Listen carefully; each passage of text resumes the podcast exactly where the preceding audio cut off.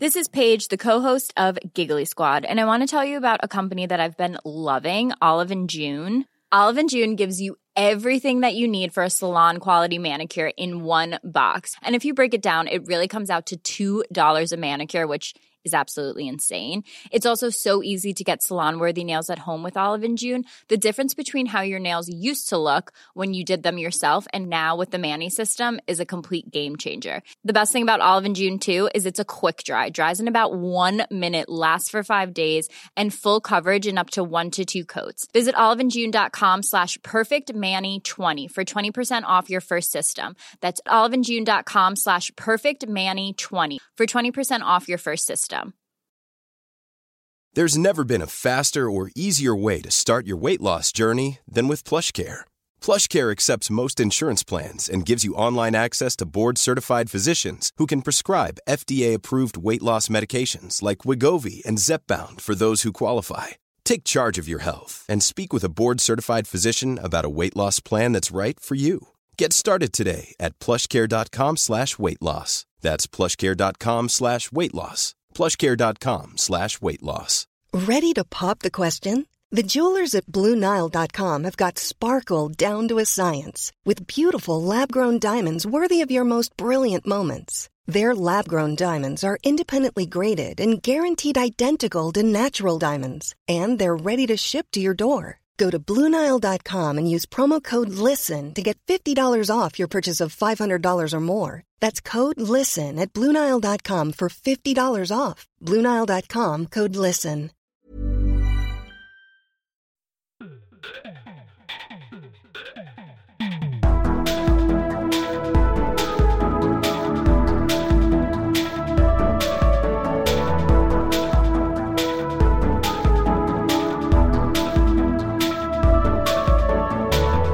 Velkommen til en ny episode av Liberaleren podkast. I studio her i Oslo sitter jeg, Klaus Jacobsen, og den vakre VN-redaktøren og Liberalen, Bent Johan Mosfjell. Hallo, Bent Johan. God dag. Ja. Denne episoden her tror jeg er litt etterlengta, fordi den har jeg snakka og planlagt eh, lenge. Men så plutselig så dro jo vår gjest på ferie, og da rota du det til alle mine planer. Ja, Fy. ferie, ferie er, det er noe unnaluring. Kan ikke ta ferie, det går ikke, det. Nei, det er altså godeste Jan Arild Snoen vi har her. Hei på deg, Jan Arild. Hei. Takk for sist. Og ikke minst, legaliser nå-boken, 'Kampen om narkotikapolitikken'. Det er jo den som jeg tror du har fått veldig mye god respons på. Men det var en ting du eh, fanga opp, arrester meg hvis jeg tar feil, om at du hadde venta i 40 år med å skrive boka. Er det fordi at det fortsatt er tabu at det tok 40 år, eller hvorfor, hvorfor ble det sånn? Nei, men altså, det skal, det skal gode grunner til for å skrive en bok, ja. egentlig. Ja. Så, så, nei, men det har skjedd noe på de 40 årene. Ja. eh, At eh, dette har blitt, eh, det har blitt mer mainstream, kan du si. Det har kanskje ikke på én side ikke så bruk for boka, på den annen side så er det flere som kan være interessert i den.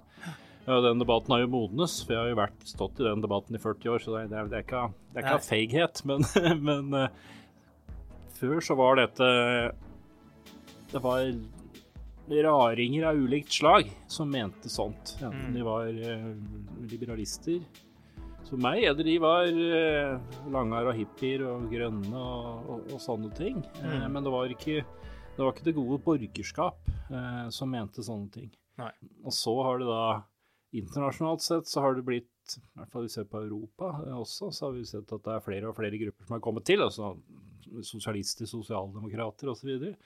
Og, så skjedde jo det da i Norge at det faktisk var en god konservativ som eh, Bent Høie, Bent Høie, Som, som endret standpunkt og dro med seg Høyre. Ja, nei, det er jo en veldig spennende eh, utvikling, og bare for å ha det nevnt, eh, til vanlig så pleier jeg å nevne datoen, og vi har gjort opptaket nå 6. mars 2023, i tilfelle noe endrer seg innen du lytter på denne episoden.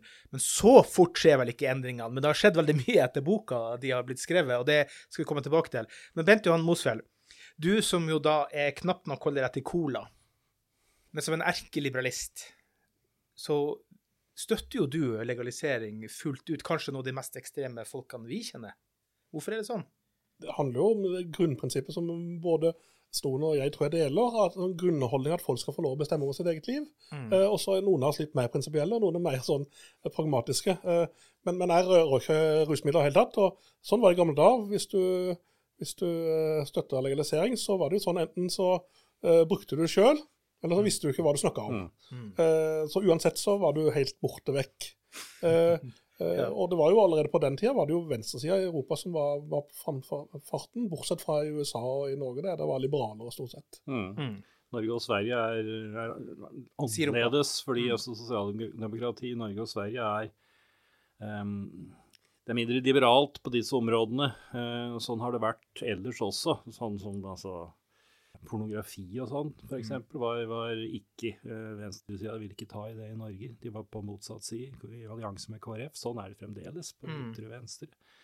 Men, men, det er klart, disse her, disse frihetlige argumentene som, eh, som Bent Johan snakker om, eh, jeg eh, er enig i det med å bruke dem i boka. Men, men, det er jo veldig mange som ikke er enig i dem, og som likevel da går inn for i hvert fall avkriminalisering, men, men også ja. legalisering. Det er jo forskjell på det. altså det Avkriminalisering betyr jo at er, du blir ikke straffeforfulgt hvis du bruker eller har, Nei. men det er fremdeles ikke lov å, å selge.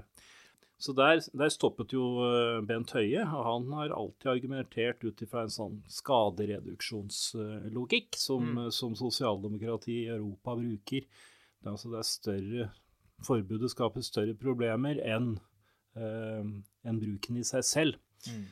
Jeg er enig i det, men jeg lager på en måte i boka så, så lager jeg en slags meny av, av, av, både argumenter, men også trinn uh, som du kan gå. da, mm. uh, Hvor langt du vil gå. Eh, og jeg går jo lenger fordi jeg mener at dette er også spørsmål om, det er spørsmål om personlig frihet, men også spørsmål om eh, rettferdighet. Mm. Som er, som er kobla til det. Det er ikke bare hensiktsmessighet, hva som funker. Det er rett og slett urettferdig å sette folk i, i fengsel for å bruke, eller for så vidt også selge, eh, et stoff som, som, er mindre skadelig enn et lovlig stoff som, som staten selger, altså alkohol. Mm. Mm. Så det er jo et sånn utgangspunkt i boka, å vise til altså, David Nutt, denne briten som, som, ledet en ekspertgruppe i Storbritannia rundt 2010, og, og laget denne rangeringen da, av ja, hvor, skadelig, ting, ja. mm. hvor, skadelige stoffene er, som har hatt stor innflytelse på debatten. Det er ikke bare han som har gjort det, det er gjort i andre land før og etter. Mm. Eh, så det, det, står ikke bare på, på Nutts bok, men, men, det er i hvert fall det er det Det er mye lettere å, å gå inn på det enn å si at uh, du skal faktisk ha frihet til å ta risiko eh, med ditt eget liv og i din egen kropp. Det er det mange som ikke vil akseptere. Men de kan fremdeles være med et stykke på veien. Ja. Mm. Men det er jo det du har jo ofte et poeng med at, at en ting er du mener skal være lovlig eller ikke, men, men jeg aksepterer at noe jeg mener bør være lov, straffes, men det er et problem her at det straffes veldig hardt. Mm. Eh, og, og, det gjør det enda mer alvorlig. altså folk idømmes lovens strengeste straff på noe jeg mener bør ulovlig. Og da har du et sånn veldig sterkt rettferdighetsargument på det. Uh, og det handler ikke bare om det er lov eller ikke, men hvor strengt man faktisk straffer noe som er forbudt.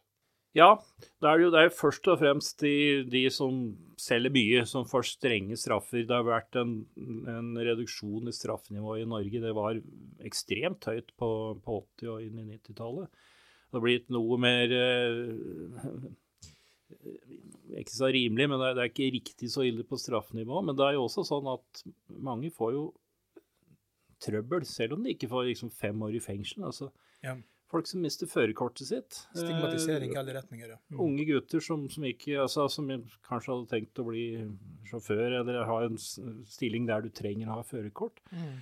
Det er trøblete. Eh, det kommer på rulleblad. Det er ikke, det er ikke bra. Eh, du, sånn, så, så, dette det fører til, siden av at det er urettferdig, at det, det, er en del veier som stenges for mange. Mm. Eh, på et helt urimelig grunnlag. Mm. Det er også sånn Det er en pågående debatt nå om, om altså, dette virkestoffet da i, i cannabis, THC, hvor grensa skal gå for promillekjøring, f.eks. Ja. I Norge er den satt altfor lavt, og det er veldig vanskelig å liksom, sette en ordentlig grense, fordi du, du, du, er egentlig Du kjører vanligvis ikke i rus en dag etterpå.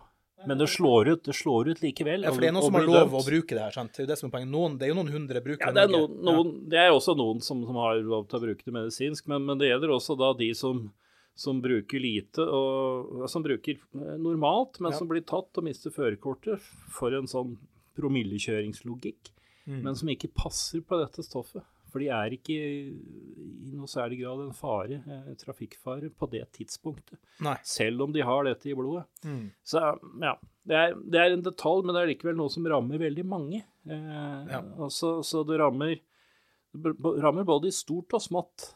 Eh, men det skal være, og det sier eh, rusreformutvalget, rusreformutvalget fra 2019 også, at det må være en, en forholdsmessighet til dette eh, når du straffer, og den har vi ikke nå. Nei. Du, Apropos det der ulovlige som du også dro opp her, Bent Johan, da. Det at cannabis fortsatt er ulovlig mange plasser, og det her, eh, poenget mitt tror jeg jeg skrev fra boka di, gjør at det forskes for lite på helseeffekten av cannabis, fordi at det, mange plasser så er det fortsatt ulovlig, og så er andre plasser Mm. ulovlig. Hva gir det utslag i, i forskning her, det da? Ja, altså vi eh, Jeg skriver litt om, eh, ikke så mye, men jeg skriver litt om da med medisinsk cannabis. Det er mange som, det er mange som bruker eh, cannabis medisinsk, både lovlig og ulovlig, hadde jeg sagt, og som Mm, mm. mener at de har gode virkninger av det. Også det vi vet fra forskningen, er at det har virkninger på noen områder. Det vet vi ganske sikkert. Og så er det mer usikkert på andre. Mm. Eh, og, og der er det nok litt som med andre ting, at eh, det er nok noen som tror de har nytte av dette, som egentlig ikke har det. Jeg tror jeg det er en eh, placeboeffekt av et ønske om at det skal virke. Ja. Men vi vi vet for lite om det, og det er eh, veldig mye av forskningen på dette eh, skjer i USA. Og, og der er eh, altså medisinsk forskning generelt, og også for så vidt på, på ulike sånne legemidler som kan ha rusvirkning. Mm. Men det skjer altfor lite på, på innovasjon rundt eh, cannabis. Ikke bare cannabis, men også andre eh, stoffer som kan ha en medisinsk virkning. Ja, psilocybin eller Ja, for eksempel det, Ja, ja. altså fleinsopp, Ja, eh, som vi kaller det i Norge. Eh, men det er da virkestoff i fleinsopp. Men også for så vidt andre typer eh, rusmidler. Mange av disse er jo medisinske og brukes medisinsk. Ja. Men, men fordi du da har en sånn Du har en barriere mot dette, så får du en, du får en, en stopp eller altfor lite forskning, så vi går glipp av eh, en del muligheter. Mm.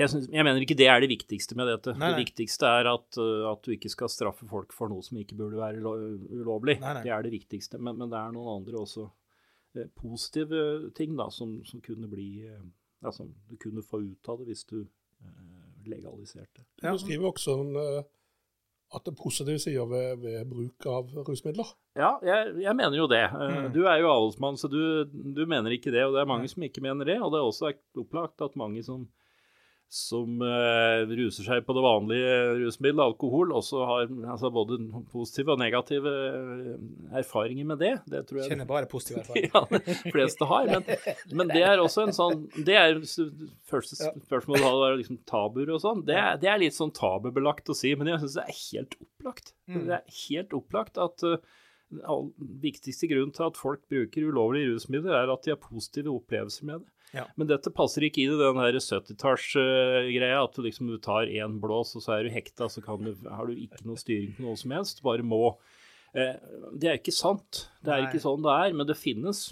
Selvsagt finnes det avhengighet, Ja. og det finnes sånn tvangsmessig bruk som, som er negativ, og veldig mye bruk er negativ. Men her hadde jeg litt mora i Canada, som legaliserte i 2016, eh, 2018. eh, Så begynner det å komme en del data nå. Eh, Og, og regjeringen har sånn De er regelmessig hvert, hvert år så, så tar de en sånn eh, så tar de en eh, stor undersøkelse, og i siste undersøkelsen Mm. som kom for ikke så lenge siden, så hadde de spurt eh, brukerne av cannabis eh, hva slags erfaringer de hadde med det. Mm. Eh, og der var det da sånn Et par spørsmål får du et bedre eller et dårligere liv. Og da var det 4% som svarte at de hadde fått et dårligere liv, og 45% som sa at de hadde fått et bedre liv. Mm. Altså ikke halvparten, så det spilte ikke noen rolle. Altså, og vi kan ikke se bort ifra disse 45 prosentene og si at det teller ikke. At vi bare skal se på de 4 prosentene. Ehm, hvis det var sånn at alle fikk et dårligere liv, ok, da, da hadde mine argumenter vært mye, mye svakere. Mm. Men sånn er det altså ikke. Eh, så og på mange sånne områder, mange spørsmål de stilte også, så, så er det sånn at for veldig mange så, så har det ikke noe stor betydning eh, for livet deres. Og de bruker sjelden, og, og det, er, det er litt sånn som å drikke i helga. Mm. Eh, men for noen så er det da ganske mange faktisk, og litt overraskende mange, så, så sier at dette, jeg får det bedre. Mm. Og så er det de som får det dårligere, og der, de skal man jo da altså, Der må det jo være et, et hjelpeapparat, og ikke bare et hjelpeapparat, men det er jo det er jo for så vidt et samfunns er et ansvar også å Ja. hjelpe venner og bekjente og alt sånt som, som får trøbbel med rus, enten det er den lovlige eller den ulovlige. Ja, jeg tenker jo det med rusreformen, det er der jeg kommer inn i det menneskelige aspektet, selv om jeg som liberalist er selvfølgelig men det er jo det menneskelige aspektet her som er veldig viktig. Hjelp. Du har, du har det norske formyndermennesket, som var Kristelig Folkeparti, eh, gamle Arbeiderparti-folka, om at du ikke skulle gjøre ting vi ikke selv likte. Og jeg syns jo det er jo Rusmidler har jo en masse positive effekter, selv om jeg velger å ikke gjøre det selv. Mm. Det er helt åpenbart at folk uh, koser seg med både ulovlige og lovlige rusmidler. Apropos, Og så eh, noen som får problemer, selvfølgelig. Mm. apropos forskning, eh, Jan Arild. Altså, altså, cannabis legaliseres jo flere og flere plasser verden over. Men samtidig så leste jeg ut ifra boka di at THC-innholdet stadig økes. Hvorfor det, og blir ikke det da umulig å sammenligne forskning?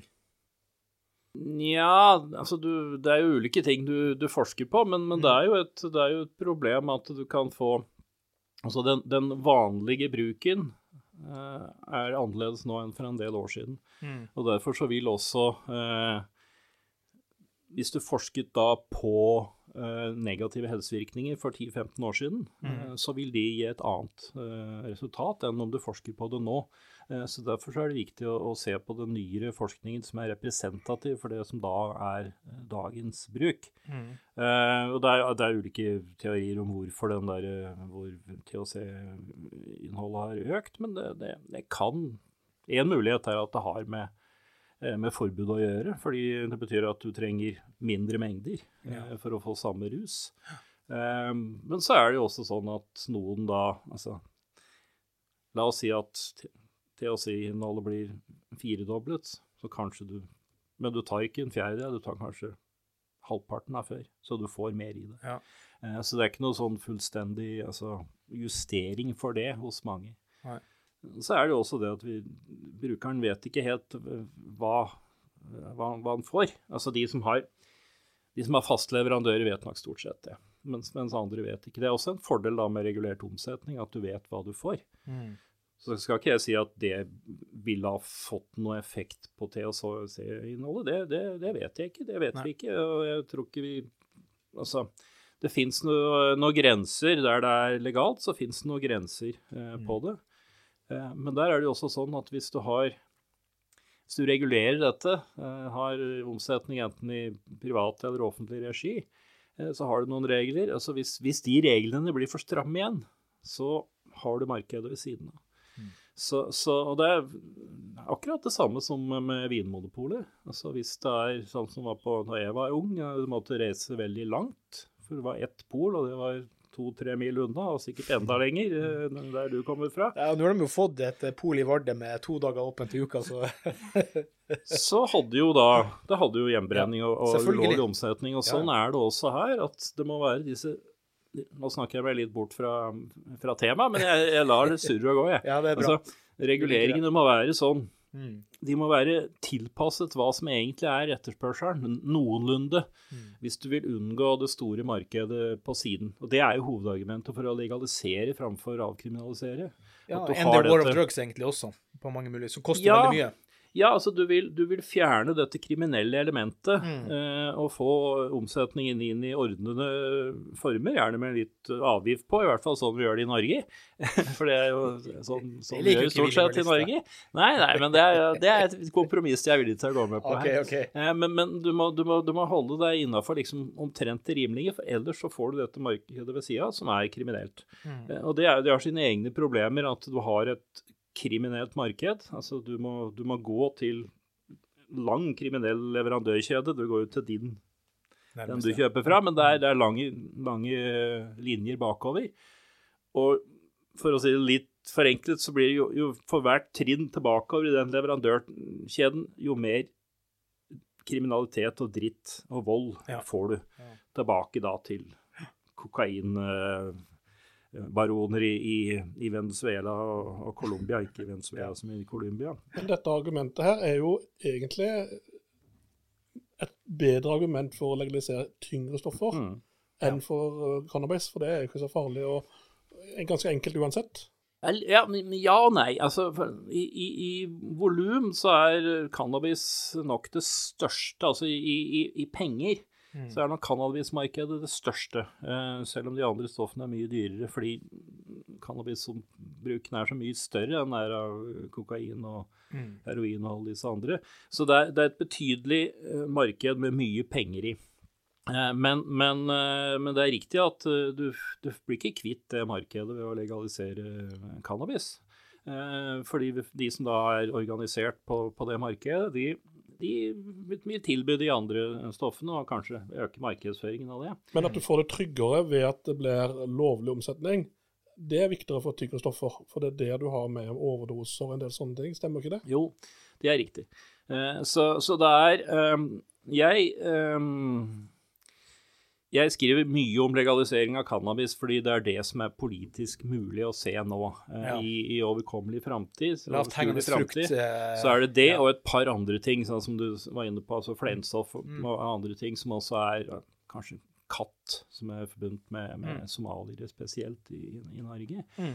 Eh, Av de, de mildere stoffene, altså noen av de psykedeliske eh, stoffene. Eh, eh, men, men ikke Det er utafor politiske mulighetsrommet nå eh, Mm. å, å, å legalisere alt.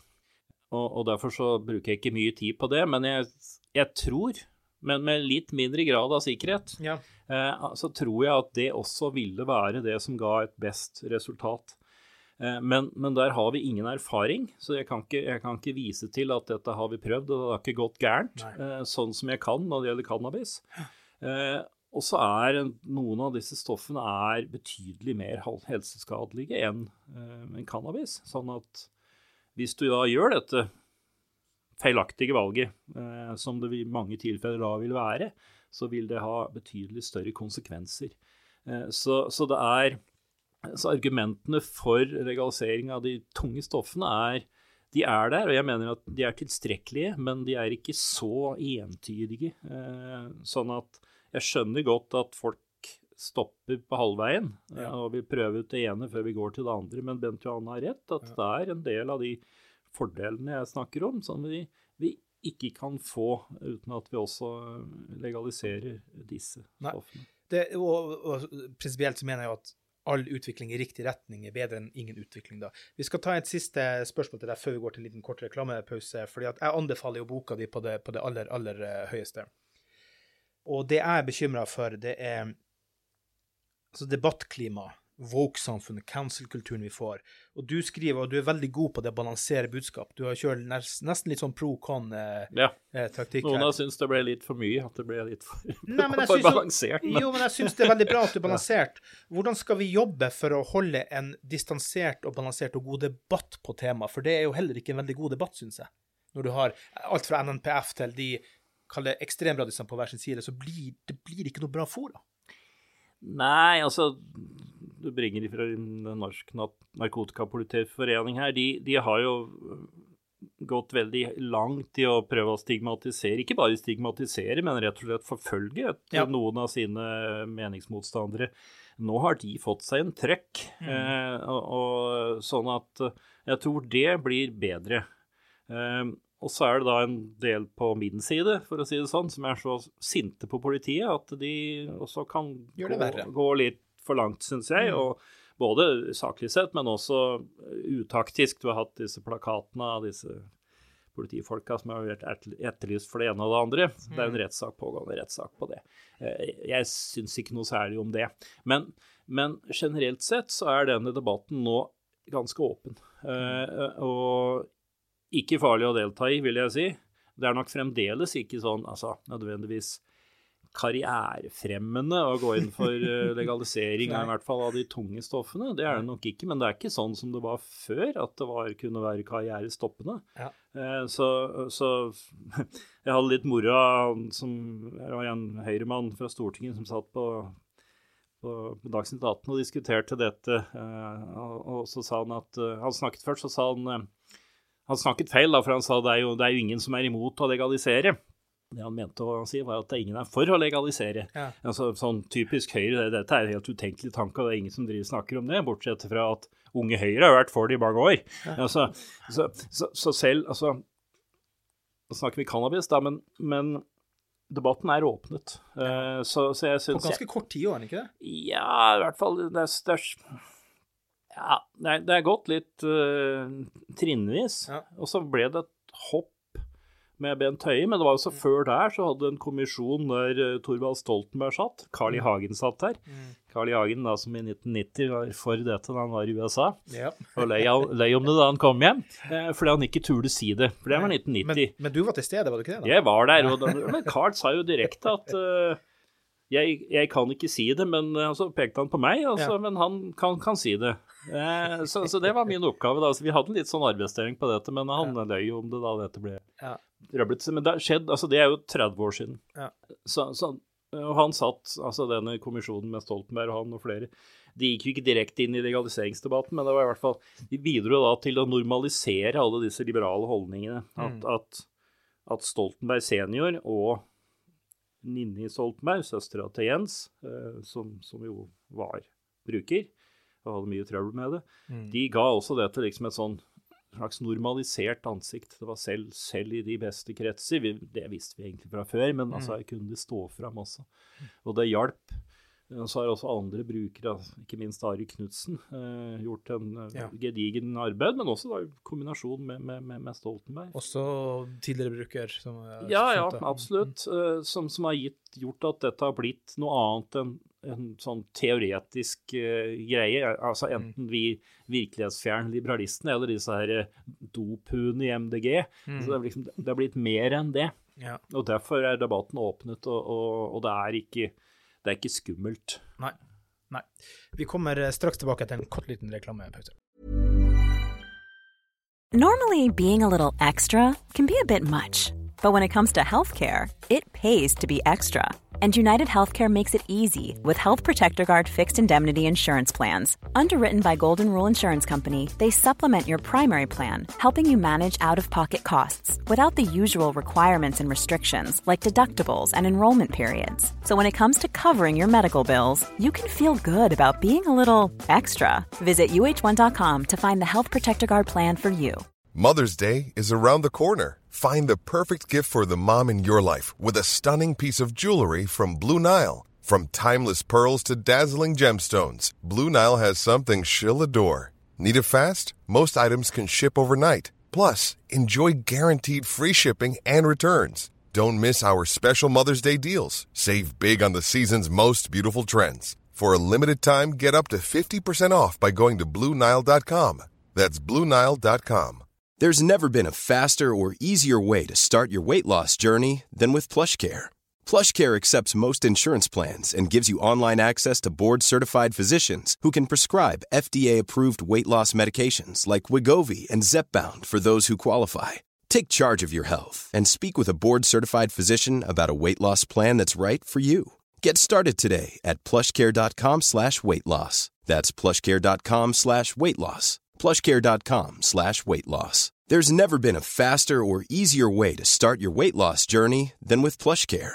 PlushCare accepts most insurance plans and gives you online access to board-certified physicians who can prescribe FDA-approved weight loss medications like Wigovi and Zepbound for those who qualify. Take charge of your health and speak with a board-certified physician about a weight loss plan that's right for you. Get started today at plushcare.com slash weight loss. That's plushcare.com slash weight loss. plushcare.com slash weight loss. Hey there, it's Michelle Norris. I'm host of a podcast called Your Mama's Kitchen. When I travel, I'm usually looking for a way to find a taste of home when I'm not at home. And one of the things I love to do when I am at home is entertain. And Airbnb allows me to do that. When I was in California recently, I rented a house that had a great kitchen. And when we were sitting around the table, we're all thinking, we're in someone else's house. Someone could be in all of our homes as well. If you have a home, but you're not always at home, you have an Airbnb. Your home might be worth more than you think. Find out how much at airbnb.com/slash host.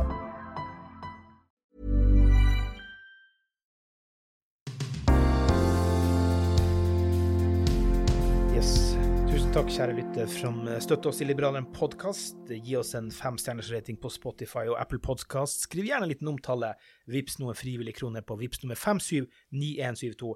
Vips nummer 579172. Jan Arild Snoen, som vanlig, sånn som forrige gang vi snakka sammen, så må jeg bare kutte ut masse spørsmål, for vi prater så veldig lenge. Ja, ja. Jeg prater veldig lenge. ja, ja, men du streka jo ut masse av mine spørsmål sist. Ja, Dette har vi ikke tid til, det blir for langt, sa du. Sånn Ja, jeg har vært med på dette før. Jeg vet hvor lang tid det tar når jeg snakker. Um, men tilbake i tida. Jeg vet at på, apotekene, til og med her i Norge, kanskje så langt tilbake på 60-tallet, så kunne man jo kjøpe narkotiske stoffer, ulike varianter. Hvorfor ble det bare sånn slutt og ulovlig, eller Så det er jo en del, altså Mye av dette har jo vært brukt eh, medisinsk som legemidler. altså Ulike typer opiater har vært det, eh, og er, er fremdeles i bruk i, i, på sykehus og, og medisinsk, men da unnafor veldig begrenset eh. Nei, altså jeg, jeg, har, jeg skriver jo et eget kapittel om, om uh, i hvert fall et delkapittel om sammenhengen mellom Altså, det er ikke egenskapene ved ulike rusmidler som bestemmer om de er lovlige eller ikke. Det er egenskapene ved dem som bruker dem, mm. som avgjør det. Eh, Og det har først og fremst med om det er oss eller dem. Eh, Så eh, på den tida det var oss, altså amerikanske husmødre, som brukte eh, morfin og fikk det av huslegen sin, eh, så var det lovlig. Men da dette ble etter hvert forbundet med kinesiske innvandrere på jernbanen og andre steder, eh, så ble det ulovlig. Ja. Eh, Fail crowd, liksom. ja, eh, for da ble det, da ble det en forbundet med en gruppe som ble ansett som en trussel. Sammen med marihuana kom inn eh, med, først og fremst med meksikanske innvandrere. I USA så heter marihuana skrives på en annen måte enn i Europa. De endret det til istedenfor H til J, at det rimer på Tijuana. Altså for at det skulle være tydeligere at det var meksikansk og fremmed, Ja. så skiftet det til og med navn. Eh, og, og, så dette ser vi at det er um, Du forbinder det med, med noe annet. I Norge så, så ble ikke dette da forbundet med innvandrere eller noen etniske grupper, fordi det var jo knapt nok innvandrere der på 60-tallet. Men derfor ble det forbundet med, med noe annet som var skremmende, altså, ungdoms, altså hippiene, ungdomskulturen, de langhårede jævlene. 68. Eh, 68-erne, eh, som gjorde at, at eh, det det ble skrevet mye om det på 60- og 70-tallet. Mm. Det var den kulturen som var, som var annerledes og truende, eh, som gjorde at gode høyrefolk ikke kunne gå inn for dette eh, før folk klippa seg. Nei. Før jeg klippa meg dette lange håret. Jeg var jo en sånn senhippie når alle andre hadde slutta Ferdig. med langt hår, så, så begynte jeg med det. for jeg Altså, det, er, det er mitt problem. Jeg vet aldri egentlig om jeg er 20 år for sent eller 20 år for tidlig ute. Det er, det, det er alltid vært sånn hva om du er miksa begge deler? Men, men for 40 år siden, hva var det som fikk deg til å bli for legalisering?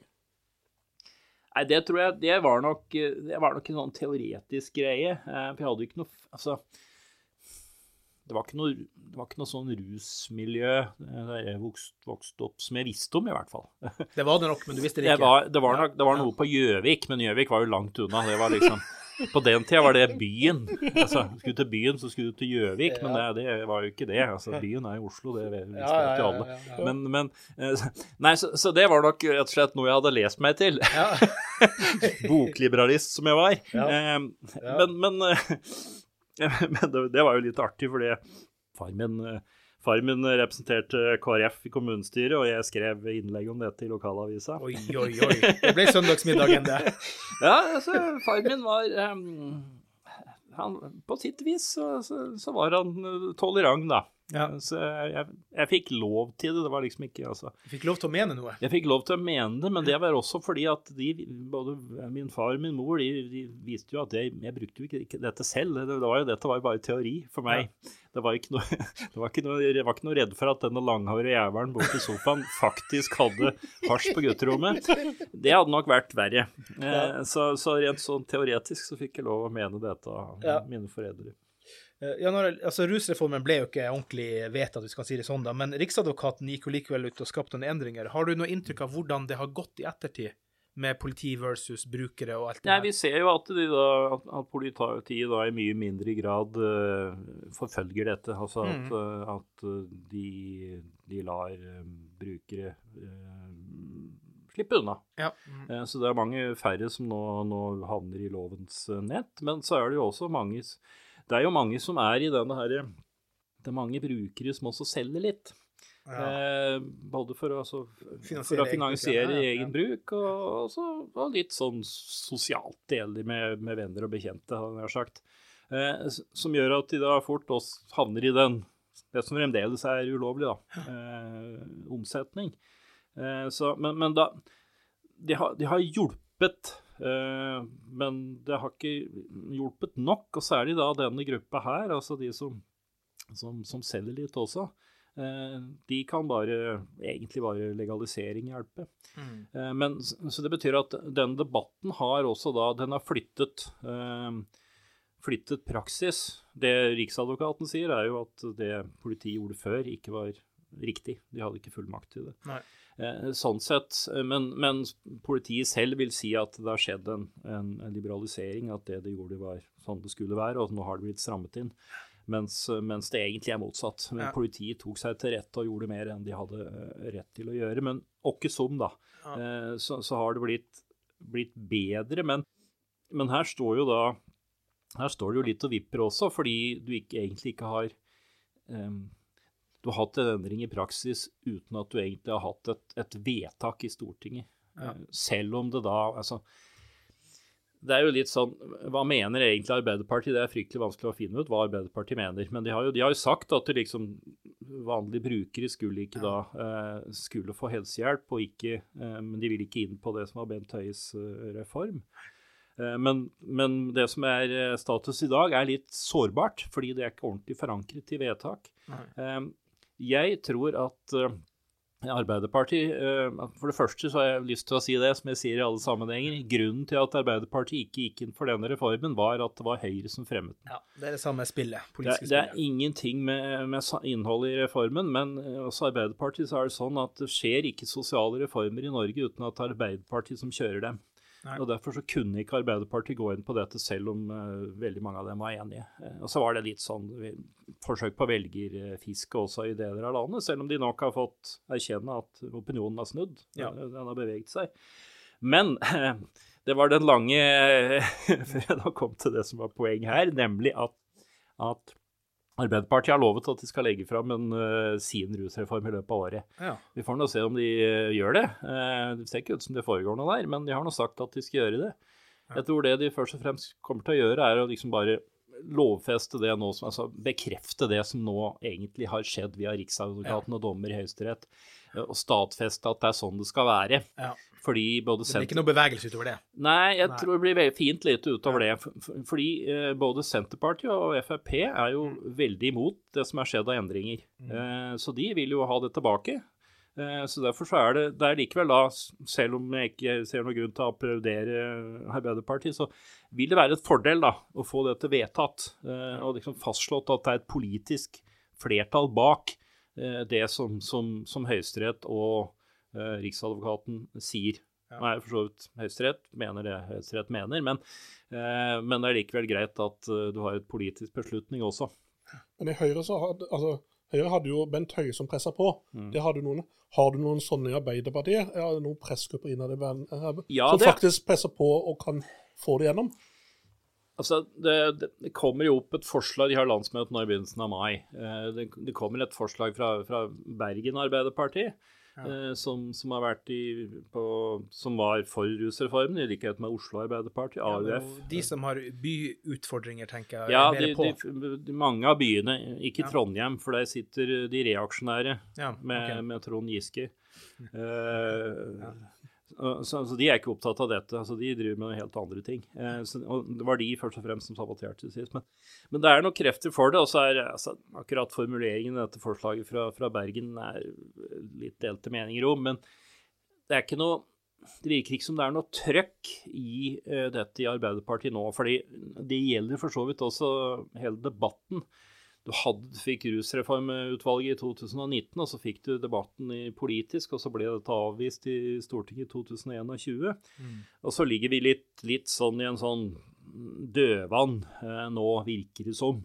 Eh, og det er derfor jeg også tror at, eh, at det kan godt hende at neste gang dette blir en stor politisk sak, så har verden gått videre, og det er legalisering vi snakker om. Ja. Og det er først, henger først og fremst på om det kommer til å bli gjennomført en eh, legalisering av cannabis i Tyskland. Mm. De har et vedtak om det.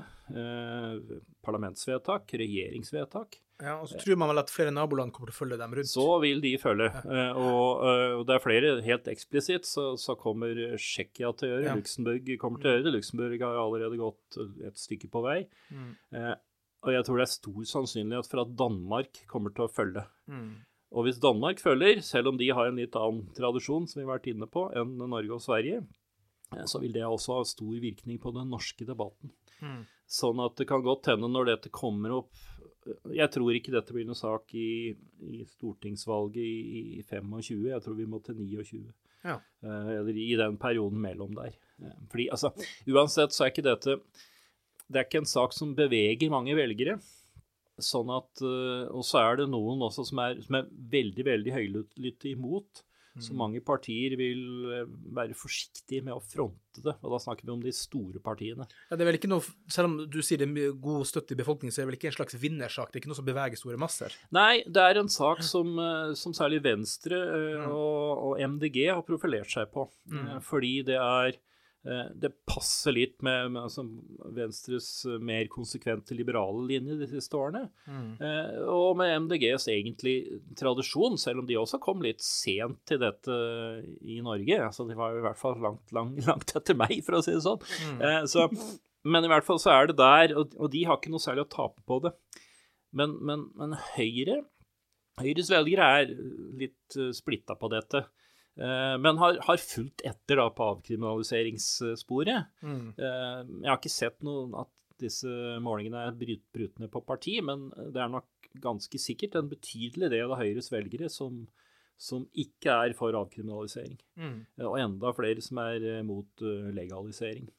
Ja. Så der, der må det modnes. og det er, sånn, altså, det er det som boka er til for, at den debatten skal modnes og, og gå et skritt videre neste gang den kommer opp. Ja, og der syns jeg at du gjør en fryktelig god jobb, for å si det rett ut. da. Igjen så må vi bare hoppe over masse spørsmål. Igjen har jeg liksom inn- og utpust, nesten som man skulle tro han er skjult finnmarking. Men eh, hva forteller helse- og kriminalitetstallene i de landene hvor man har legalisert og liberalisert? Er det entydig utvikling på positiv utvikling, eller er det mixed eh, Det er altså eh, Det mest åpenbare er at eh, det er færre problemer knyttet til at folk faktisk får bøter og et oppgjør med, med rettsvesenet. Ja. Altså, som da er åpenbart. Ja. Og så er det, og da, Vi snakker nå først og fremst eh, amerikanske delstater og, og Canada. Um, Uruguay har også legalisert cannabis for mange år siden, men der er det spesielle forhold, så jeg vil ikke gå inn på det. Eh, men, men når det gjelder sånne altså, negative virkninger, helsevirkninger, så ser det altså det, ser ut som det ikke skjer noe særlig mye. Altså, vi ser at bruken, i hvert fall Dette er jo basert på hva folk sier når det blir spurt. Og der er det jo en feilkilde, fordi eh, når du spør om bryter du loven, Ja. eh, så, så kan det nok være noen som er litt eh, tilbakeholdne med å svare på det. Eh, sånn at eh, noe, noe av den økningen vi ser i Canada og i USA, kan være det, rett og slett. At det ikke er reelt, men at folk svarer mer ærlig. Men, men jeg tror det er ganske sikkert at bruken har gått opp. Ja. Um, eh, men, og den er, men det som er viktig der, er at den har ikke gått opp blant unge, og da snakker vi tenåringer. Nei. Den har gått opp blant unge voksne og, og, og eldre, men, men ikke blant unge tenåringer. Uh, og de er mest utsatt, både for altså de, har, altså, de har kropp og hjerne og sånn som fremdeles driver og Utvikler utvikler, seg, så de er mer sårbare sånn. Så det er større grunn til å være bekymret for altså, hvis en 17-åring røyker hasj enn når en 40-åring røyker hasj. Rett og slett. Det er litt bedre grunn til å være bekymret da. Eh, men, men der, vi ser ikke noe endring eh, der, og vi ser andre ting. altså Helsevirkninger ellers er vanskelig å finne. Eh, altså sånn Kjøring i rus og sånn, også vanskelig å finne. At det har skjedd noe, noe, noe negativt. Eh, så det er, altså, det er egentlig det, det kjedelige svaret at det har ikke skjedd noe særlig. Men det er jo, det er jo et bra svar, da. Ja, jeg syns det. Fordi, ja. For da har du jo da altså, I hvert fall for oss som er opptatt av frihet, og at folk ikke skal havne i fengsel eller på, eh, på rulleblad, Mm. for noe som burde være eh, lov. Eh, og så har det heller ikke skjedd noe særlig med det, altså kriminaliteten sånn allment. Eh, Der hadde jeg nok trodd at vi skulle kunne få en positiv eh, effekt. Eh, fordi at du da du tar bort en del penger i det markedet, sånn at det kanskje også kunne, kunne ha effekter på kriminaliteten for øvrig. Også det at du, du ikke behøver å, å begå lovbrudd for å skaffe penger til dop. Men der er det, som Bent Johan er inne på, der er det først og fremst de tyngre stoffene som ikke er legalisert, som, som drar. Um, så det er, det er ganske liten dramatikk rundt dette, eh, etter min mening, sånn, sånn jeg leser det. USA har et spesielt problem fordi, eh, fordi du har et føderalt, eh, føderalt Det var neste spørsmålet mitt. Ja, ikke sant? Som, som gjør at uh, du, får ikke, altså, du får ikke banktjenester. Altså disse selskapene som selger, får ikke banktjenester. Veldig mye av omsetningen skjer i cash. Cash, ja. ja. Mm. Og når samfunnet for øvrig blir mindre og mindre cash, og du har cash her, så er, det åpenbart et sånn Ja. Du kan forvente at det blir eh, vinningskriminalitet rundt i dette. Så, så, så USA Derfor så er Canada Jeg syns vi skal se litt mer på Canada. Jeg skrev en lengre artikkel også som i stor grad er en oppdatering og nyere ting enn det som er i boka. Eh, fordi, fordi Canada ligner litt mer på, på det vi kan tenke oss i Norge. Det er til og med et par av provinsene der som har offentlig pol, Ja. eh, sånn som vi ville ha i Norge. Ikke vi ville ha, kanskje ideelt sett, men igjen, dette er det er, helt, det er helt av sekundær betydning for meg om, om dette er et offentlig pol, eller om det er noen private som er inne her. Ja. Det, det er altså, Ja, det viktigste er viktigst er at dette er en regulert og lovlig omsetning. Men er det noe håp å få føderale lover endra, eller er det bare Ja, det er håp om det, men du sitter, det sitter en mann i Det hvite hus som er gammel uh, war on drugs-mann, uh, Joe Biden, som, uh, som blokkerer alt dette. Så det kommer ikke til å skje under Joe Biden. Men i Det demokratiske partiet så er det betydelig stemning Ja. på å få en føderal endring. Og også i deler av det replikanske partiet, men der er det sånn at Donald Trump har nå funnet ut at han skal være for, for war on drugs. Ja. Så selv om han var, var noe et annet sted før, men nå skal han henrette alle og sånn. Så det er liksom Men det er også noen FN-konvensjoner som er en utfordring her. ja.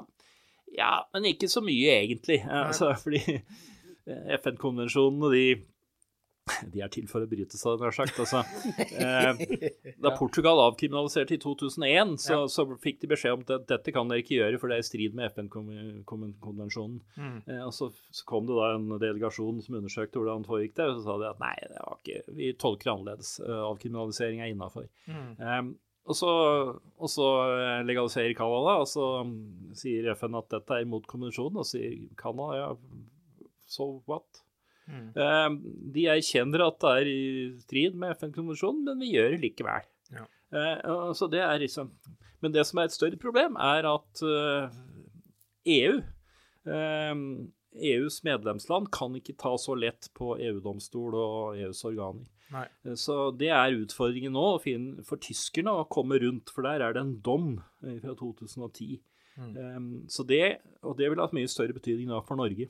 Mm. At Canada gjør dette er bra, og med åra så får vi mer og mer erfaring med det. Men, men eh, det ser ut som nå at Norge ikke vil være i forkant i Europa. Da Bent Høie kom med forslaget sitt, så ville det legge oss ganske langt mm. Altså legge oss i front. Eh, men, men fordi den går litt lenger enn den portugisiske reformen. Ja. Eh, men nå tror jeg vi kommer til å Vi vil henge etter på legalisering. Uten, uten tvil. Vi skal ta siste runde nå, for at vi også skal trø videre. Seneste i går her så var det våre redaksjonsmedlem Alexander Sjanse som delte oss eh, kokain for å produseres i Canada. Et canadisk legemiddelsforetak skal få lisens for å produsere og selge kokain i et forsøk på å få narkotikabrukere bort fra gatedrugs. da. Hva er det som har skjedd rundt omkring i verden etter boka di? Er, det er derfor jeg gjorde et lite poeng av det til å begynne med. Ja. Nå har det skjedd så mye fort i andre land, men ikke hos oss. Nei. Nei, det skjer jo altså, Det har ikke skjedd så mye etter boka, for den kom i, i uh, oktober. Men noe har det skjedd, annet i, i Canada, også ja. i noen amerikanske delstater som, som, som avkriminaliserer andre typer stoffer. Eh, men det er for så vidt ikke at du avkriminaliserer flere stoffer, er ikke så banebrytende, fordi det gjorde Portugal i 2001. Ja. Eh, Så, så, så, så det er i det store bildet er ikke det så viktig. Så ser du også mange, mange land utafor Vesten som, eh, som nå er på banen, men det er altså sånn som Colombia, Thailand, der det bare er kaos uh, rundt uh, en slags legalisering av cannabis. Eh, så Uh, Mexico, uh, Ja, Sør-Afrika kanskje. industri, men eh, fortsatt være streng på det. Ja, altså, så, og her er det litt sånn Der vil det være mye kaos, fordi de, de, de har motstridende altså, de, de vil forskjellige ting. Ja. Ehm, så, eh, så derfor så, så fokuserer jeg først og fremst på Europa. Men Malta har legalisert cannabis. Men bare altså, egen dyrking og såkalte sosiale klubber, altså mindre altså, Ja. ikke kommersiell omsetning. Eh, så det er, og de, de mener at det er innafor EU-loven. det får vi nå se, det kommer til å bli utfordret. Men Malta er et lite land.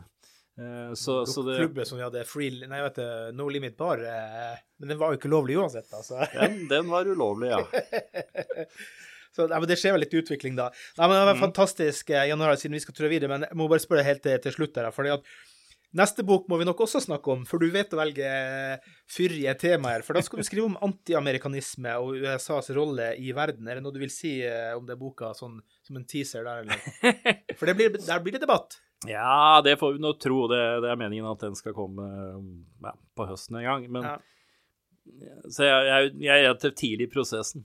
Mm. Eh, men det er, det er ganske åpenbart, det slår meg når jeg går gjennom data, for det skal gås gjennom mye data her, er at uh, antiamerikanismen i, i Vesten og i Europa uh, først og fremst er et sånn kulturvenstrefenomen. Ja, men voksne fenomen òg, vel, så? Nei, det er ikke, Det er ikke et det? fenomen. Okay. Det, det, det varierer litt med hvem som er president i USA, og hvor lenge det er siden forrige krig og sånne ting. Altså, ja, ja, ja. Men det er mer sånn For det er også øh, Jeg kommer til å drøfte det hva som er forskjell på en sånn mer sånn unn, grunnleggende øh, fordom da, mot USA, og det som kan være mer eller mindre legitim kritikk mot amerikansk politikk. Ja, for den finnes jo. For det er jo ikke all kritikk av USA som er urimelig, eh, selvsagt, så jeg skal skille litt på det. Men, men så er det da er det en sånn Så er det i en del europeiske land, ikke så mye i Norge. Frankrike er tydeligst. Mm. er, altså nesten alle intellektuelle er antiamerikanske har vært det i 200 år.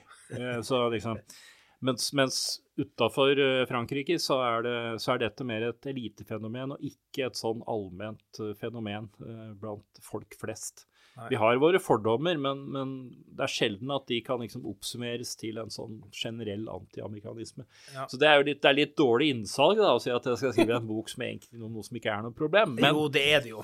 men det, jo, det er et problem. Med Putin nå og antiamerikanismen der, så møtes høyreradikale og venstreradikale med samme budskap om dagen. Det gjør de, og så er det også sånn at det er ikke bare altså, Faren nå for at Europa skal skal ville frakoble seg USA, det har veldig mange i Europa øh, ønsket lenge, den er mindre fordi, fordi eh, Europa nå ser at det er helt avhengig av USA. På den annen side så er USAs vilje til å forsvare Europa redusert, eh, og, og Trump er åpenbart imot det. Eh, Så vi kan, vi kan havne i en situasjon der eh, egentlig altså, den europeiske antiamerikanismen har bidratt til eh, å styrke de kreftene i USA som vil ha USA tilbake over havet. Og det er farlig. Så, Men, nei, det dette spennende. blir en ny sak neste blir, år, tenker jeg. det blir en ny sak og en ny episode. Tusen, tusen takk, Narl. Nå skal vi bort, bort og ta oss en liten øl. Cola for Bent Johan. Tusen takk for at du også kunne stille opp. Oh, yes. Husk å gi oss en femstjerners rating på Spotify og Apple Podcast. Det betyr utrolig mye mer enn dere tror. Kjøp eh, Legaliser nå-boka, men gjør det direkte hos Jan Arild Snoen fordi at uh, du har en deal med forlaget fortsatt. Ja, det har jeg, og jeg, jeg skal til og med legge inn et par eh, bonuser her for dere Ja. som hører på her. Skal få et ekstra godt tilbud, så ja. Ja. Vi, skal, vi skal få til det. Direkte på Facebook, for det er der vi gamle Ja. er. ja. Ja.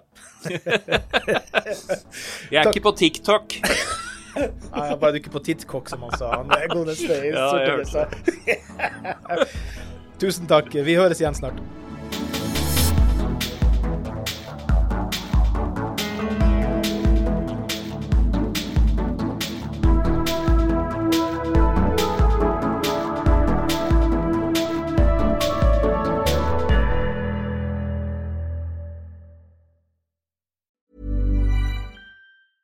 Hey, it's Danny Pellegrino from Everything Iconic. Ready to upgrade your style game without blowing your budget? Check out Quince. They've got all the good stuff shirts and polos, activewear, and fine leather goods, all at 50 to 80% less than other high end brands. And the best part? They're all about safe, ethical, and responsible manufacturing. Get that luxury vibe without the luxury price tag. Hit up quince.com slash upgrade for free shipping and 365 day returns on your next order. That's quince.com slash upgrade.